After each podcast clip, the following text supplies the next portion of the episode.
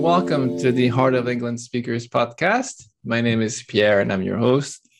Please come join us online or in person this time, the first and third Tuesday of the month. For all details, please go to our website, heartspeakers.org.uk. Today, I have a very special guest.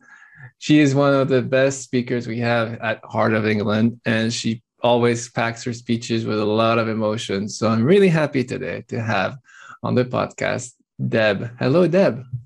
Hello, Pierre. Thank you so much for inviting me. It's a huge honor in such an amazing club with so many incredible speakers. Ah, it's a real treat for me to have you on the podcast. So thank you for accepting.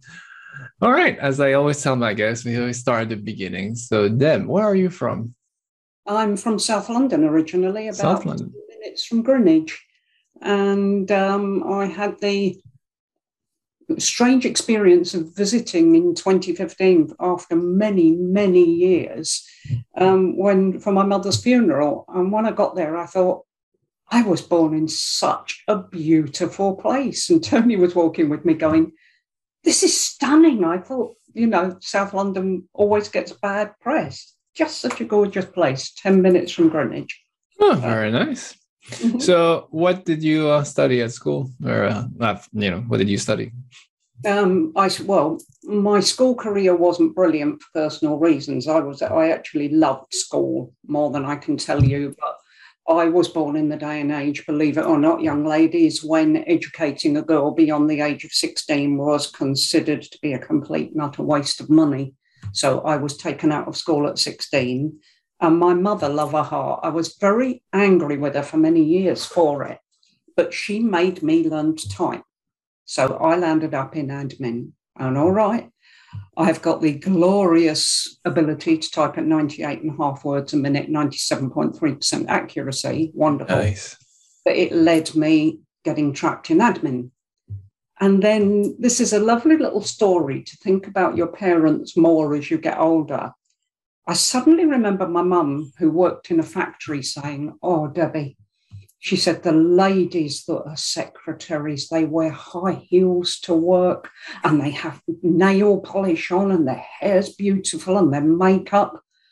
And I suddenly realized that my mum's cruelty had been to take me and lift me to something she truly aspired to and thought was wonderful. And it's amazing when you get a little bit of perspective on life, you realize actually your parents were doing the best they could. And I've held on to that. From there, I landed up in ambulance service admin, and I thought, well, that's handy because I'm a hypochondriac. If people keep talking to me about illness, I might get kind of inured to it. I discovered later after I met Tony, I'm not a hypochondriac, I'm a medical empath, which means sometimes when I'm with people, I'll suddenly think there's something wrong with me and I'm picking up on their headache or their bad shoulder or something like that. But it wow. took time to work that one out. Um, the ambulance service was wonderful. I then went into administration in business and got myself into terrible trouble because there was this major crisis at work and everybody was running around screaming because uh, an invoice had gone missing. And they said, "Why are you not running around screaming?" I said, "Well, one, I'm going, I'm looking for the invoice, and two, nobody's going to die."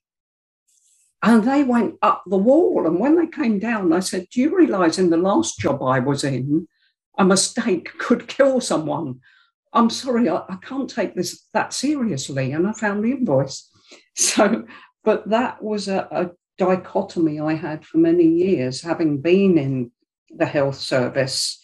And to me, people are so precious. And for them to be healthy and happy is that's my zenith. Everything I do is to try and help people feel better than I ever did when I was young.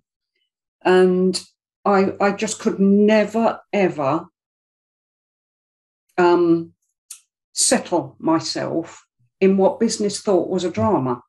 It just never worked for me. So it was quite interesting. And then, bless Tony's heart, he sent me back to university when I was 39 um, because he knew my dream had been to have a degree. And that was a very interesting process, which I don't know if you want to come back to, but I learned a lot there as well. And then, having done two degrees, because my first one sadly didn't work. Okay, I, hold on. What did you so what for what course of study did you do the first time around?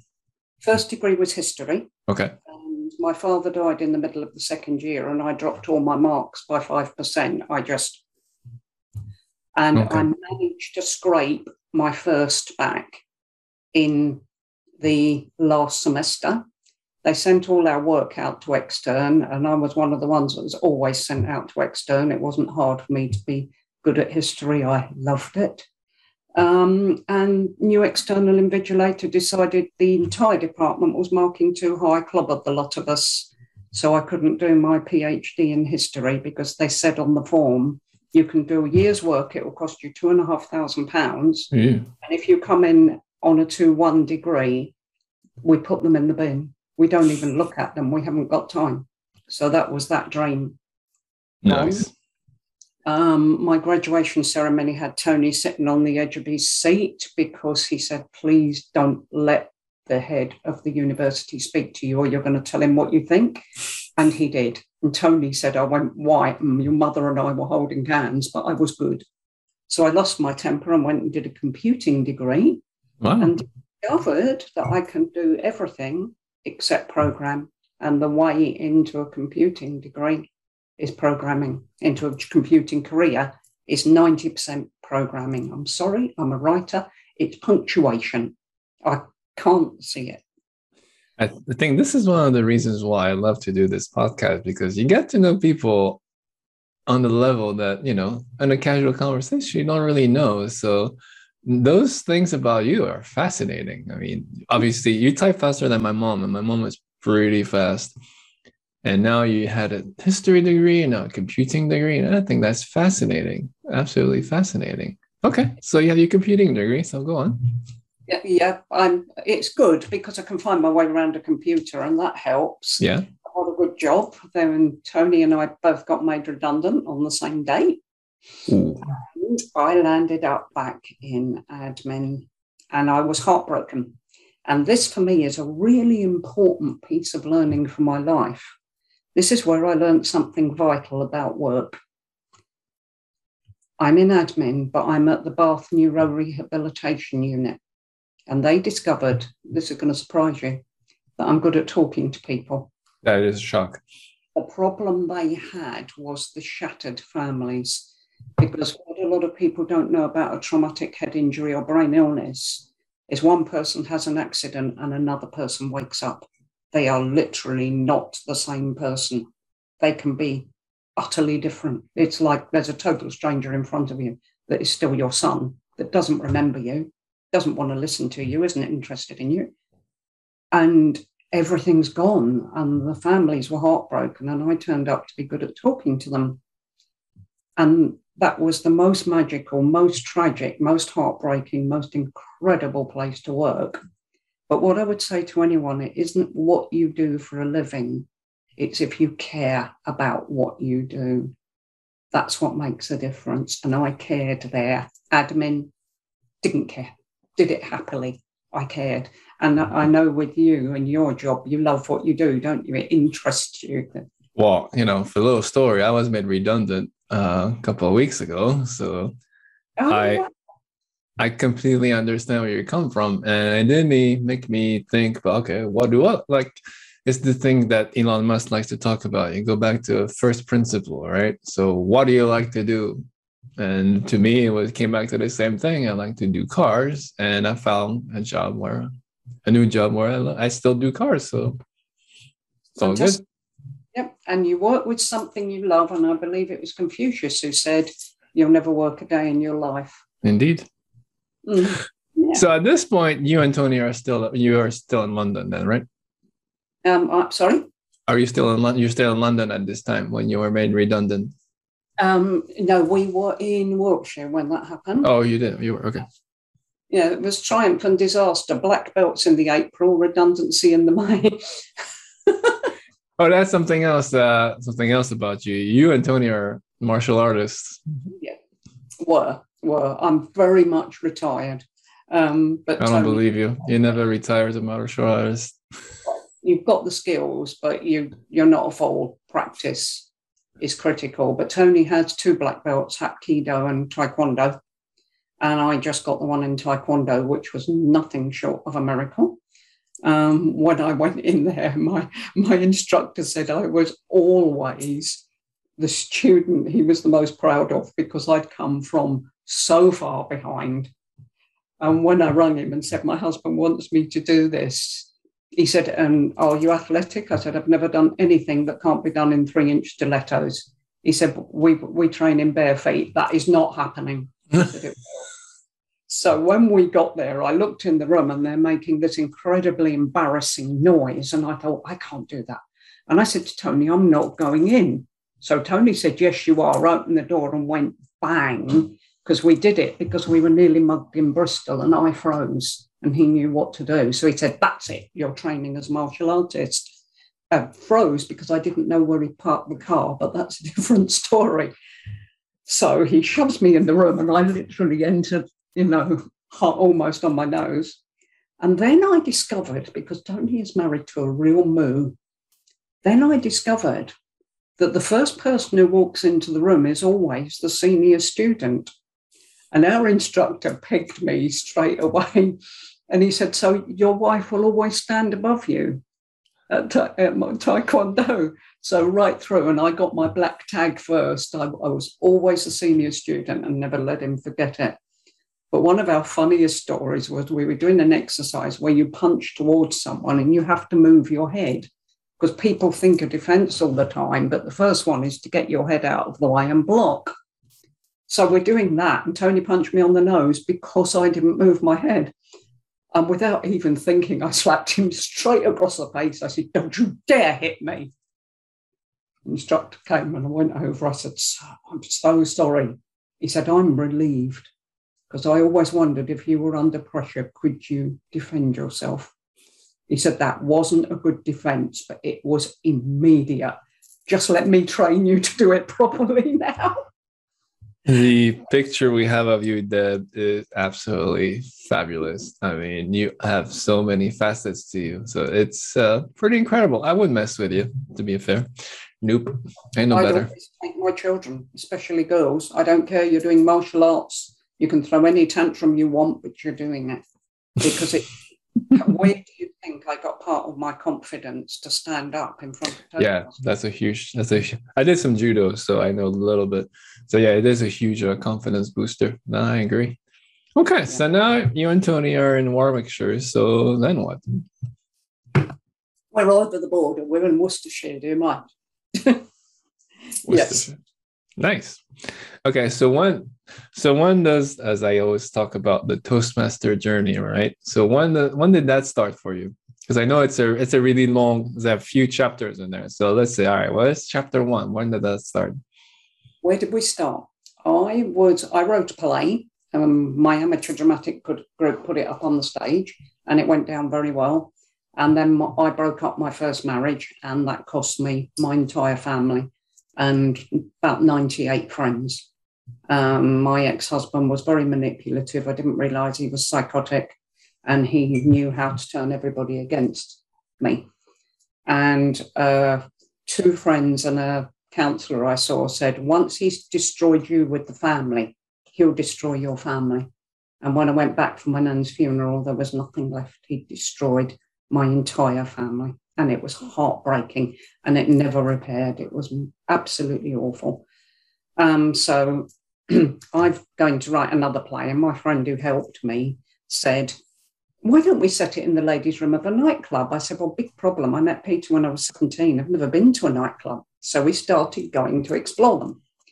And I hated the down at market ones. I'm sorry, dancing on sticky floors and having drunk men coming at you. I do apologize, gentlemen, but you can appreciate I was new, newly single and I wasn't ready to date. I, I was nowhere near there. So I said to her one week, no, she said to me, we've got to take you to the expensive places. It's no good. Read a list. And I said, Blue Orchid, I love the sound of that. And this was in Croydon. And she said, yes, the most expensive nightclub in Croydon. I said, right, I'll pay. So in we went, and I said, I am not talking to anyone tonight. I'm not chatting, being chatted up. I've hurt my back and I'm not dancing. This is research. And she said, fine. Then this guy came over and dropped dead gorgeous, does not begin to describe him. This was not Tony.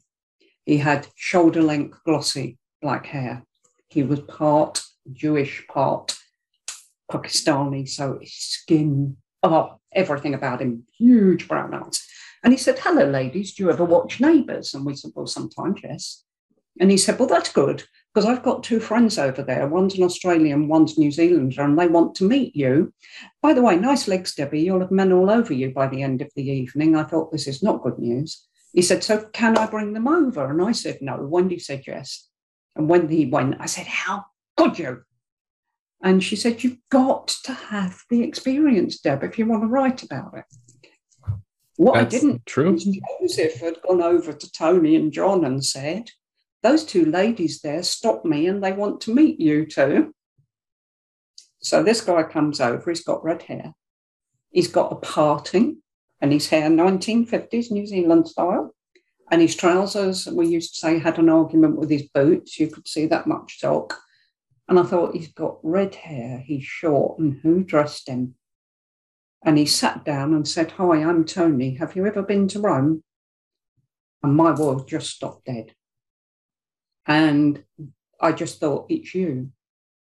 And I didn't even know what it's you meant. And he said on our second day, all he could remember was my voice and my eyes. And the eyes are the windows to the soul, and the voice is your resonance. And but the moment he spoke, and we've been together ever since, that's it. You know, and it was it. Yeah, that's a nice story. Very Despite nice. Very, very nice. Okay, so you did the research for your play. So then what? I do apologize, Pierre. You know my hearing sometimes. No, no, that's all right. You made so how did your research for the play go? Obviously it went well with Tony, so how did the rest go? Yeah, um, I didn't get it. I'm really sorry. no, you said you went to the club, did some research for to write a play. Is Oh, that what you said? Yes, I never wrote the play. Um, Well, you got something out of it.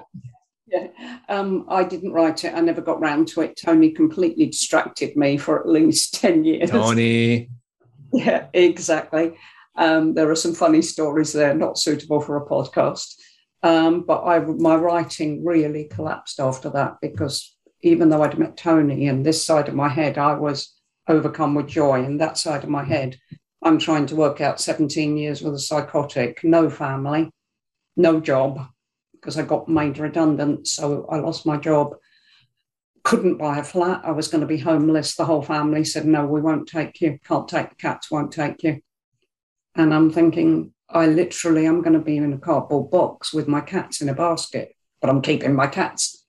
And Tony said, Well, look, move in. My flat's on two levels. If we don't get on, you can live on the top level and move out when you can. Because I'm not sure I can deal with your cats. Two nights later, when my family thought it'd be hilarious to bring my ex husband to see our new flat, deliberately with the intention of causing trouble, which is something he would have worked out very nicely. My cat Marby came out from behind the sofa for the first time in two days because, of course, she knew him. And I knew Tony and I were going to make it when the front door went bang. And I said, Are you annoyed that they brought Peter over? He said, I couldn't give a toss, but she's my cat and she had no right to come out to him. I thought, We're going to make it. Two days, she's my cat. This was the man who couldn't deal with it. And they were one and two of 12. So, Very, very nice. yeah. So, yeah. Um, so I didn't really write again until I wrote Who Am I? Where Am I? What is this place? which took 20 years in all. And that's really my life story told us how I changed to deal with it. Because I didn't fancy a book that was moan, moan, complain, grot, bitch, swear, curse, full stop, next chapter. And I thought I'm going to write it with and apply the lessons that I learned through my spiritual journey in the book. So there's snippets of my life story only when I have to.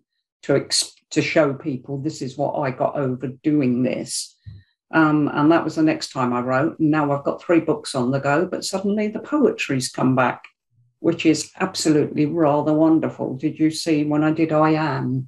Yes. Yeah. And that was when it started coming back. That was the first thing I thought I want to do of performance poetry. Um, it was there. So yeah, rather wonderful. You're a woman of many talents, Deb. So when did you first uh, join Toastmasters? The officially the first of December 2016. We attended the meeting a fortnight before, and we sat there with the club, absolutely awe-inspired. I mean, the people we were up against: Sanat Shalat, Steve Day, Rachel McNider, to name but three, and a lot of the ones have left. But oh my gosh, it was a strong club when we joined. And they said the next night, do, you want to come back to the second meeting free? No, we're joining. We're in. That's it. And it was just the most, yeah. How did you how did you hear about it? Um, Tony somehow got hold of Sanat's card. Oh wow. He, he'd wanted to join Toastmasters for 20 years. But when we lived in Glastonbury, which is where we went after Trowbridge and Wiltshire, odd place for a medium to live, I know. Um, when we lived in Glastonbury, the nearest one was North Bristol, which is was two hours on a good journey, you know, and we couldn't get there. So the minute we were up here, it was Toastmasters, Toastmasters, Toastmasters. Oh, for God's sake, we'd better join, you know. And he got some card, so yeah. Yeah, you were. Uh, you mentioned uh, your icebreaker to me. Can you describe that for us? It was interesting actually, because I was nearly 60 when I joined Toastmasters. And of course, you're thinking, uh, what snippet of my life do I pull out? And for many reasons, the first 50 years of my life were not easy. And every good thing that happened had a, a kicker behind it. Both my, my weddings were ruined by attendees and things like that. And I don't think about those things anymore. It's pointless. But I'm thinking, what can I say? And I thought, well, why don't I go with how on earth I became a public speaker? So I started when I was born and went to my grandfather's death when I was six, which defined my entire life. And I kept going up, and I had things like getting the cats, and um, I don't know why that was important. I think that was just the early life phase. I'm remembering back to 2016 now. And um, I went on and I suddenly realized how many things in my life, such as going to university to do English and creative English, finding that I creative English, the create the tutor said you can write. You really wanted to know how to get published, and we don't cover that. Um, and with English literature, I found it destroyed books for me, trying to work out why someone wrote that about ants instead of just enjoying that description and staying in the flow of the book. Um, and so I was talking to my creative English tutor, and she said, Well, your elective is history, which is the best degree for a writer, because you'll learn to research and you'll learn to be right, which is why I don't think that I know anything. Because one thing history teaches you is you don't know anything, there's always something else to be revealed. Um, and I get into history thinking, great, history exams, gonna love it. And they said, and of course, we don't do exams, we do 40 minute seminars with your tutor interrupting when they feel like it to ask questions and the group. Oh, great. So I worked out my first seminar and I got sent out the room while they discussed it. And when I came back, my friend said, I'll tell you what happened when we had coffee. I said, Was it any good? Because he didn't feedback. He said, Yeah, you were fine. And what, so I said, Well, what, what, was what was wrong? What did I do? She said, No, he got you out the room to say to people, because I was the first seminar up in that year. Please, I don't expect that from anyone. That wasn't a seminar, that was a performance. And I thought, Oh, so, so I did all right then. And she said, That, that was brilliant because I did the Schlieffen plan, the German battle plan for World War One. And I said, and Brian said, I'm not allowed to do this and go into too much detail, but I do have a box with all the names of the people that took part under the desk if anyone wants to read it, because that's just my sense of humour and that's how I use nerves to break my, the ice. um, it just went from there. And I, I loved doing it. So, history lecturer was like a dream come true. Unpicking history, showing people how it applies to today is where I met the wisest and most incredible person I've ever met in my life. And he very much became my guiding star. If I'm a decent person, if the Carmelite is a huge part of why, you know? Um, yeah. And when I worked it all out, I decided I'll get little wooden blocks and do a little picture on each one because we didn't have, I don't think we had access to a screen at the time. And I looked at the blocks and then I wrote T O A S T and so on on the back of each block. And it ended with, which led me to Toastmasters, turning each block round exactly where I'm meant to be. And the number of steps that I felt from being born to getting to Toastmasters was the same number as the letters in Toastmasters. And that was a bonus I didn't expect. But I think as well, it, it says to me always be creative in your thinking when you do a speech, whether it's business, what it is.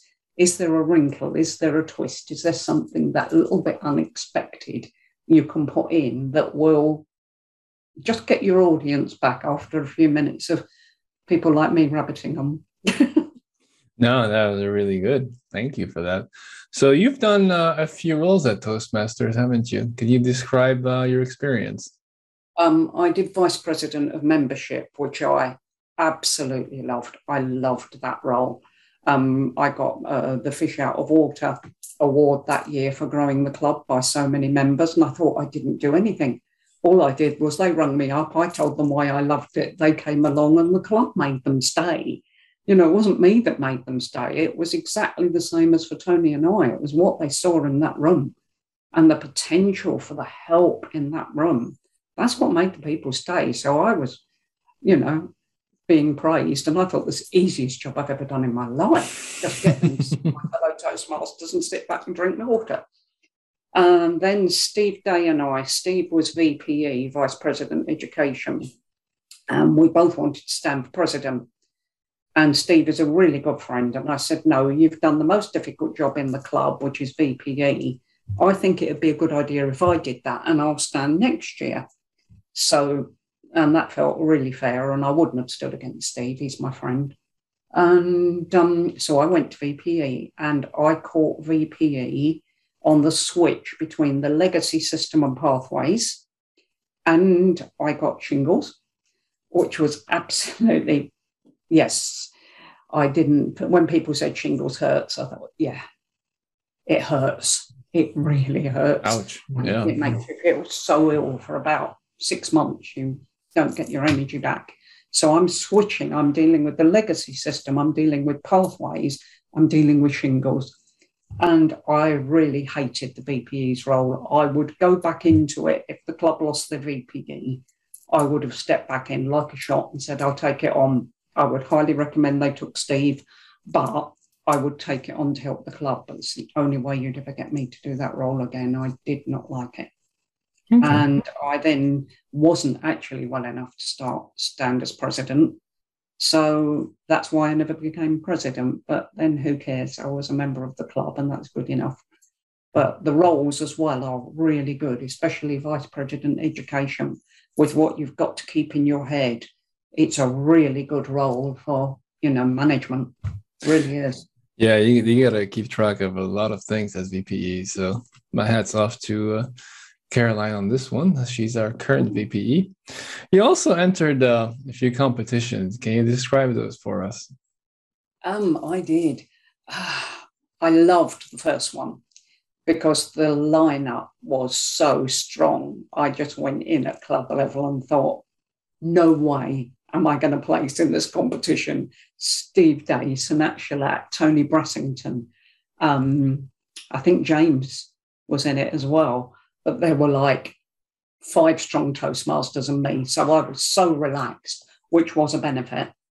And I came up with what is my favourite speech ever, which is Starship Toastmasters, because I believe in world peace. And ultimately, I'm trying to make everybody happy to get world peace yes, I know it's a big dream. I know I'm not going to succeed and no, I'm not going to stop. And I managed to see Toastmasters into world peace. because I sincerely believe if you know yourself, Pierre, a welcome guest walks into the room. Race, colour, creed, gender, religion, politics, none of it matters. Can we help that person get where they need to be in life? And you know that every time a Toastmaster succeeds, everybody's pleased. You you win at a competition, you don't turn around and the other contestants are sharpening knives behind you. They're thrilled for you because you won. They support you through the rest of that competition. It is the most wonderful organisation and it needs to be spread a lot further and wider even than it is. And Toastmasters have done a remarkable job with that. No, I so, thought that was uh, a really profound observation, actually, and because uh, I, I, never thought about it that way, and the way you phrased it, because uh, thankfully I was really lucky to see the speech, and I thought that was a really, really profound observation. Because yes, we don't really care about your level, what you look like, what you do. You know, just come up and give a speech. We'll help you, and the way you phrased it was really good. We're not interested if you're a good speaker. We're nope. interested you came and you tried and you're giving it a go. And we love that. You don't have to walk in. We had Phil when I first joined, and he, he was the first table topic. He became such a brilliant speaker on his third table topic. He went, I don't even know how I'm supposed to walk up to the front and answer that question. This has to be the most ridiculous thing I've ever been asked to do. And he got to the green light and he said, Well, that's done and I'm failed. And whoever was Toastmaster said, No, you haven't, because you came up to the front and you talked about it. And he couldn't believe it. And Tony, my husband, you know how good Tony is as a speaker, he backed into the wall on his first table topic. He literally only stopped when he hit the wall. And everybody loves it because, wow, we can help this person. And we know in two or three months they're going to have forgotten today, you know it's amazing. Yeah. it. Not only did you win the club speech, but you went uh, pretty far. How was your experience? Um, I got to division with Starship Toastmasters and I was very upset with myself. I let the occasion get to me and my nerves showed. And I was really, really angry with myself. Um, I, you know, I won at um, area with that. And I was up against the guy who was the area director last year. And when I saw his speech, I just thought, I'm just going to relax. There's no way I can win this. And that's how I tended to get through it. So There's no way I can win this. Just enjoy. Um, but when I got to division, I let the nerves creep in. Um, and it was it was difficult. I was recommended to change the beginning, and I had a Toastmaster in the room, not one of ours, the only Toastmaster in six years I'd had a question about. And I knew that if I changed the beginning, he would time it. And if I changed more than 10 seconds, that he would request me to be disqualified. Oh, geez. And oh, he would. Yeah. He used to carry um, at competitions the rules around and stuff his mobile phone in your face to say the rules had been infringed fractionally. He was a very odd person. yeah, I can. I can I let that get to me instead of just doing my thing. And I was cross because I think I could have done better for the club. You know, and uh, that annoyed me because Heart of England deserves a world champion. That's a, a subtle hint there, Pierre, but don't worry about it. But Heart of England deserves a world champion. They really. I am. I'm completely, uh, how do you say, relaxed about it. That's fine. One thing I meant to ask you, actually. Chance probably no one else has. Nah. One thing I meant to ask you, um, your speeches always pack a lot of emotional punch. And I'm just, uh, and this might be a silly question, but how do you do it? Like, do you intentionally want to be stirring the emotion, or you just like speak from the heart and that's what happens? Right. What do you feel most strongly in your life? Your thoughts about your love for your family or that heart centered, gut wrenching love for your family. You feel, don't you? Mm-hmm. So yes, I'm quite deliberate. I want the audience to feel what I'm saying. In the field in which I work, I say knowledge is not important. We need the knowledge. If it doesn't drop to the heart as truth, it will make no difference to your life. So, yes, I aim for the heart when I'm speaking. I don't aim to impress. And that is why I loved your speech. It had absolutely everything, but you aimed for the heart and you got it in such a light handed way. And that's what you have to try to do is to get the heart. I recall when I was told you were doing a 15 minute speech on a part of a car, and I nearly didn't come. I mean, to me, the only interesting thing about a car is the colour. so a nice duck egg blue one yesterday and wanted it, you know. And I had to listen to this for 15 minutes. And at the end, I had a list of questions about this part for this car because you care about what you do and you get your audience. And I'd say to anyone, even if it's a business meeting, the board have got to care about what you just said, not think the numbers add up. Yeah, yeah, I'm hearing this, I'm feeling this. This director, this person, they can deliver this. I can put my strength, my support behind them. I can vote yes. So, yes, it's quite deliberate. And I think what the beauty of it is you make it look really effortless. It's just like, yes, I'm speaking from the heart. And there you go. Everybody in the audience is just never talk about anything you don't care about. The audience will know. Yes, I think that's about cooking. I would not have got a prize. I promise. no, I think that's one thing uh, I know about you. You're deliberate in your words and when you speak, and uh, I think people really feel that, and that's how they connect to you when you speak. Mm, yeah. So that's, I think that's really good advice if you make you and the Toastmasters feel happier. So there's a real commitment from me coming to my audience, and people feel that as well. They do. Mm, they do. They, they're important in that room to me. They're the only reason I'm speaking. Even when I do a Toastmaster speech where people, um, a lot of people are practicing for business and things like that, the only reason I'm speaking is in the hope that someone in that room will go out feeling better. It doesn't matter if it's in a competition. When I did the Starship Toastmasters at Division, one man came up to me and said, he took both my hands and he said, That speech will live in my heart forever. And at that moment, I felt like a winner. He said, No, I will spread your word. I will talk about this. And in that moment, I felt like a winner. The only thing I had left was I'd let my club down, and that mattered more than anything.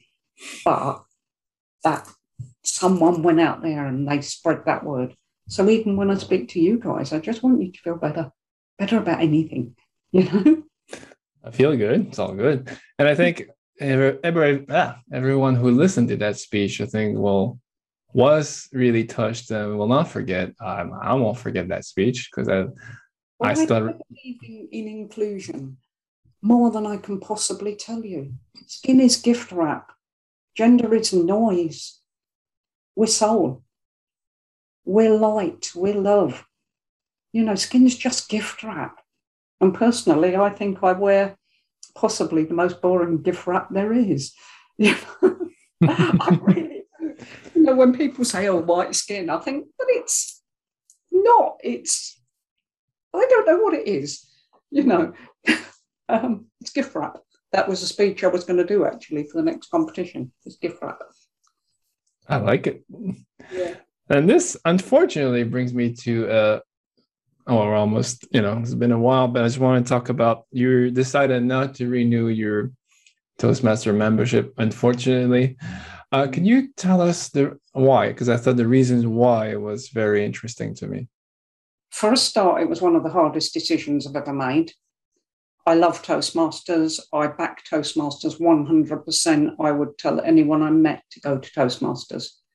The slight flaw in pathways on a very personal level is I'm a motivational, inspirational, spiritual speaker. And when you come to the electives at the end of um, levels four and five, I can't do most of them. And they're generic. They're on every pathway as far as I could see with the ones that would have suited me to do, which meant I was going to do one to four, scrap that pathway, one to four, scrap that pathway. So my progress got stopped. And then I started looking at the club and thought there are Toastmasters here for whom getting the distinguished Toastmasters level, I forget what it's called now, that will benefit them at work and mm-hmm. it will benefit them in life. So every speech bracket I take up, I'm taking away from a Toastmaster who can make something of that moment that I can't make. And what's more, respectfully, please don't anyone think I'm saying I'm a fabulous speaker. If I'm good, Toastmasters are at the bottom of it. They really are. I was good when I came in. And I couldn't, I'd been speaking for 25 years and I couldn't believe the improvement in three months just by being allowed to watch some of my fellow Toastmasters. That was all I needed. Um, and that inspired me to want to be better. But I sat in the club and I thought, I'm just taking up space, really. And I've done evaluations and I've done them so many times. And I went away to try and I missed everybody so much I had to come back. And I came back and I thought, no, I'm glad I have. I've tested this thoroughly. I've tried to come in with my fullest possible enthusiasm. I even wrote to Toastmasters about pathways, and they did send me a lovely reply. But the fact is, it is more corporately focused. At the beginning, that doesn't matter. Mm-hmm. But the legacy system I far preferred because you could go to entertaining speeches and you could choose um, different pathways for specific reasons. Mm-hmm. And you anyone could make those work. And I'm hoping Toastmasters do listen because I know they're being told it by more than one Toastmaster, but I could not say they ignored me. I got a very thoughtful reply on it. But I don't think because they didn't know me, they didn't really fully understand where I was coming from.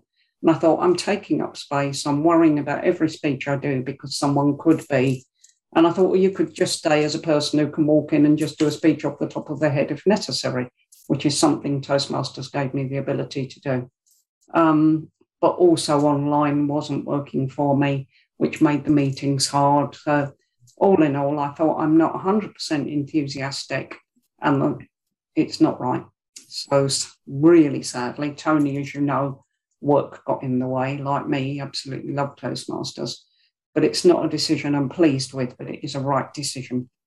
No, and I think you bring up some valid points. If the pathway system is not working for some people, then maybe that system needs to be looked at. And I think it's it's good to raise the issue and maybe you know question if pathways works for everybody. I don't have the answer to be honest, but I think it's a good dialogue to have. I think three or four new pathways and making the electives like engaging humor why do I need to run a meeting with, with a volunteer group in engaging humor and bring engaging humor in? That could be stand up and develop and deliver a very funny speech. That could be go to a comedy club, something like that. They could, they just need to tweak a little. It's closed. And bear in mind, they built a new system from the ground up. That took some doing. Yeah. You know yeah. not easy. So there's some, I'm sure there is some progress to be made, but I'm glad you're uh, bringing up those points. They're really good points. Deb, I know you have one advice you'd like to give people at our club, and uh, please if go ahead and do so. Guys, online is not good for you. Senior Toastmasters who never use notes in their life were reading notes, and I fell into the same trap. Not often, couple of times. On one occasion, it was Tuesday morning, and I realised I'd got a speech that night. And having been vice president of education, I don't let my VPE down. I'll go in stone cold and look bad rather than leave my VPE with a gap. You're not learning to speak online. What's the thing most people are scared at? As Pierre knows, it's famous in our club. There was a study in America done 10 years ago and death was the second biggest fear in life. Speaking in public was the first. If you don't walk into a room with people, if you don't make time to go to that meeting, Pierre once delivered a massive speech um, for his company. What if he'd have walked in and seen 200 pairs of eyes on him and he'd never been in a room and seen anyone look at him while he speaks? The dynamic changes completely. The minute there are people looking at you, and the more people looking at you, the more it changes. Get in the room with your fellow Toastmasters. But also, I have another reason for this. You are going to meet interesting, inclusive, amazing, fascinating, warm, welcoming, intelligent, incredible people. I've walked out of Toastmasters with real friends that I respect and admire a great deal. Don't ever miss being in the room with those people. Another thing you're going to miss if you're never in the room is how to move your feet. And it might sound silly, but speaking is done from the feet up. How you move, when you move, you can map a speech. I say this here, when I finish saying that, I go to there. And that reminds me what I'm going to say at that point. And then when I've finished, I'll go to there. And that reminds me what I'm going to say at that point. It's a ground up thing. So if you keep just going in online because it's easier to get home from work a bit late and nip in, you're going to miss 90% of what speaking is really about. And also, you're going to miss some amazing people. So I hope that will do the one thing I've always wanted to do, which is leave my club with something helpful. And that's been really helpful. I think, you know, obviously everybody is on Zoom these days, everybody's online. So everybody picks up good tips, like looking at the camera, staying in the frame, discuss, you know, with your hands and your face, but nothing, and I mean, nothing does compare to giving a speech in a room with everybody looking at you. It is something that you need to do to improve a speaker. And on that point, I completely agree. You often hear at evaluations. I love the way Pierre came to the front. He was completely confident. He took a strong stance, especially in business. Walking up like that, I'm not even bothered that I'm doing this presentation at the moment. If you want a job, who's going to get the job? The one who just walked to the front and went, Yeah, I know this is an interview. I know I've got a presentation and I know what to do. Yeah. And on those wonderful words of advice, I think this is where we'll end our podcast. Deb, um, good luck to you and Tony. Uh, I, you will be missed. You are missed. Everybody texted you about it. As you know, you are one of our most you know gifted speakers you know you really catch us on the heart and we'll miss you but i think you leave us with some great pieces of advice. So thank you for coming on the podcast. You're more than welcome and trust me heart of england this is harder than you will know. Lots of love and success and wonderfulness in your life to all of you. Thank you again. So my name is pierre and i was your host for the heart of england podcast. We meet online and in person. And as Deb said, please come in person the first and third Tuesday of the month. For all details, please go to heartspeakers.org.uk. Until the next time, bye bye.